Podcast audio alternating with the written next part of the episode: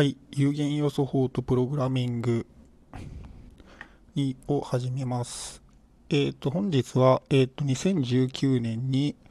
私が GetFEM というオープンソースにどういうコントリビューションをしたかというふうなことについて話していきたいと思います。で、えっ、と、私なんですけども、えっ、と、普段科学技術系の計算をやる、えっ、と、数値計算屋です。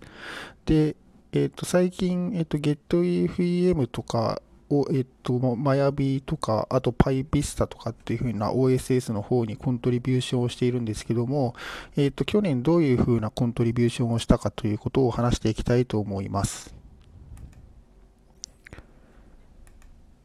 はい。で、えっ、と、GetFEM というのが何かと言いますと、これは、変微分方程式でですね。これを有限要素法で解くためのライブラリーを、ライブラリーというかフレームワークを提供するライブラリーです。はい。でですね、えっと、私もこの、こちらにコントリビューションをするきっかけとなったのが、えっと、ドキュメント翻訳だったんですけども、えっと、このドキュメントというのが、えっと、例によってあのスフィンクスで書かれていまして、それを、えっと、CI で、えっと、トランスフィックスにアップをして、そこで翻訳をして、ページを作るということをしていました。で、このライブラリーなんですけども、えっと、どういうふうにインストールするかというと、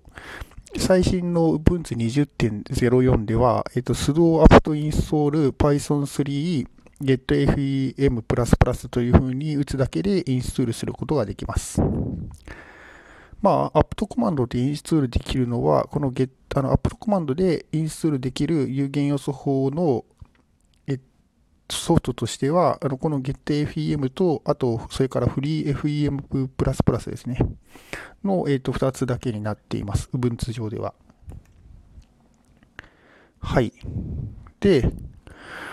これを、えっと、まあ、あの、開発をする際には、えっと、ソースから、えっと、インストールをするというふうなことになるんですけども、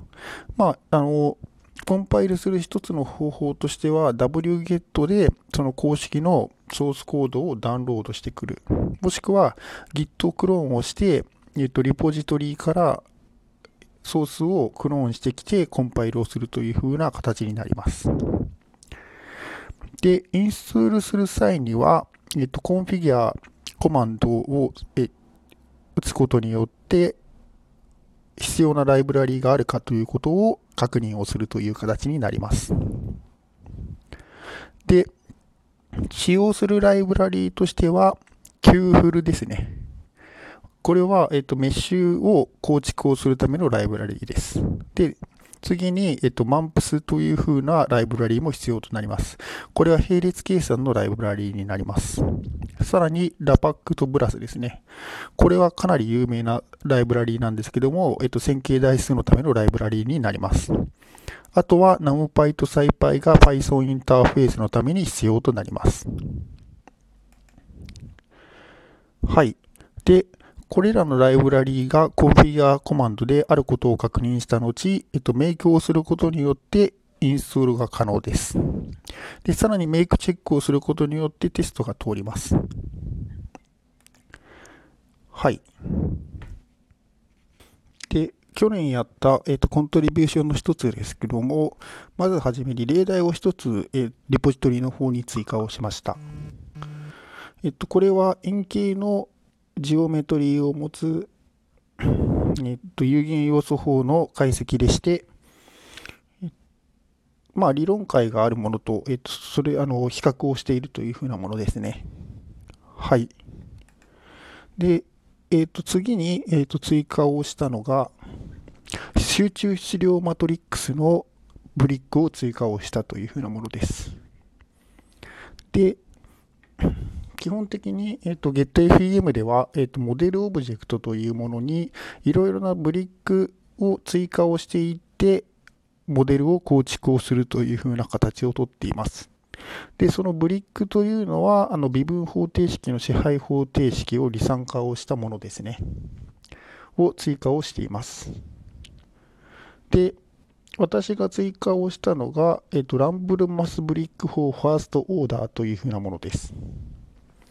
で、まあ、読んで時代のあの字の通り、えっと、集中質量マトリックスですね。まあ、で、1時のものというふうな形になります。これ、あの、2時とか3時とかっていうふうな集中マトリックスの、えもあるんですけども、それはちょっとあの定式化が難しいということなので、えっと、1時のものだけを追加をしました。はい。で、えっと、次に追加をしたのが、えっと、フーボルトシームというふうな、えっと、もの、メソッドを追加をしました。で、えっと、これはですね、えっと、時間領域のえっと、時間領域の理論の、えっと、一つでして、えっと、ニューマークベータ法というふうな、えっと、有名な、えっと、理論があるあの、数値計算手法があるんですけども、それと同じ、あの、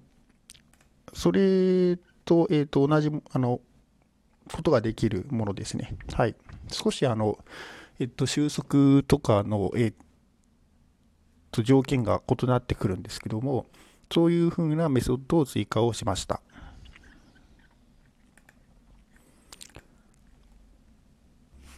はい。で、まあ、追加を、今回、えっと、追加をした機能としては、えっと、以上になります。で、えっと、これらの、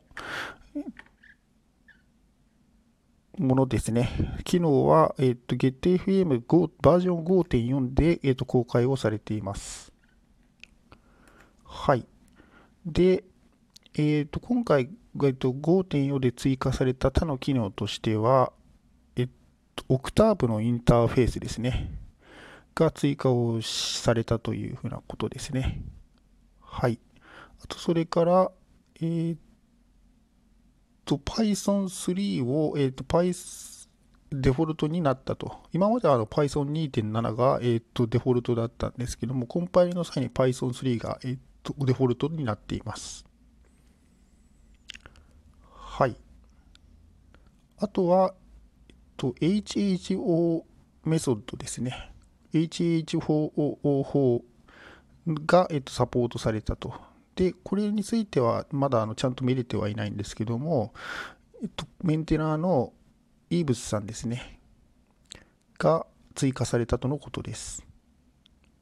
はい。まあ、めぼしいものはそれぐらいですね。はい。で、おそらく、えー、と来年新しい5.5にが追加、あの、リリースされる予定になっています。で、えー、と、今私が、えー、と5.5に向けて、えー、と追加中なのは VTK の方ですね。こちらを、えー、と XML 出力に更新を、えー、としているところです。今まであの VTK のレガシーフォーマットというものが、えー、と使われていたんですけども、これを、えー、と XML 形式の、えー、と最新の方ですね、のフォーマットに更新をしています。で、まあ、XML 形式の何がいいかというと、あの並列処理とかに、えっと、対応をしているということが、えっと、書かれていました。はい。あとは、そうですね、今、あの GetFEM の例題集を追加しているんですけども、あ作成しているんですけども、えっと、そちらの方でいい例例題ができてできたら、えっと、もうそあのそれについては GetACM の、えっと、本家のリポジトリの方に、えっと、追加をして、それもコントリビューションとしたいというふうに思っています。はい。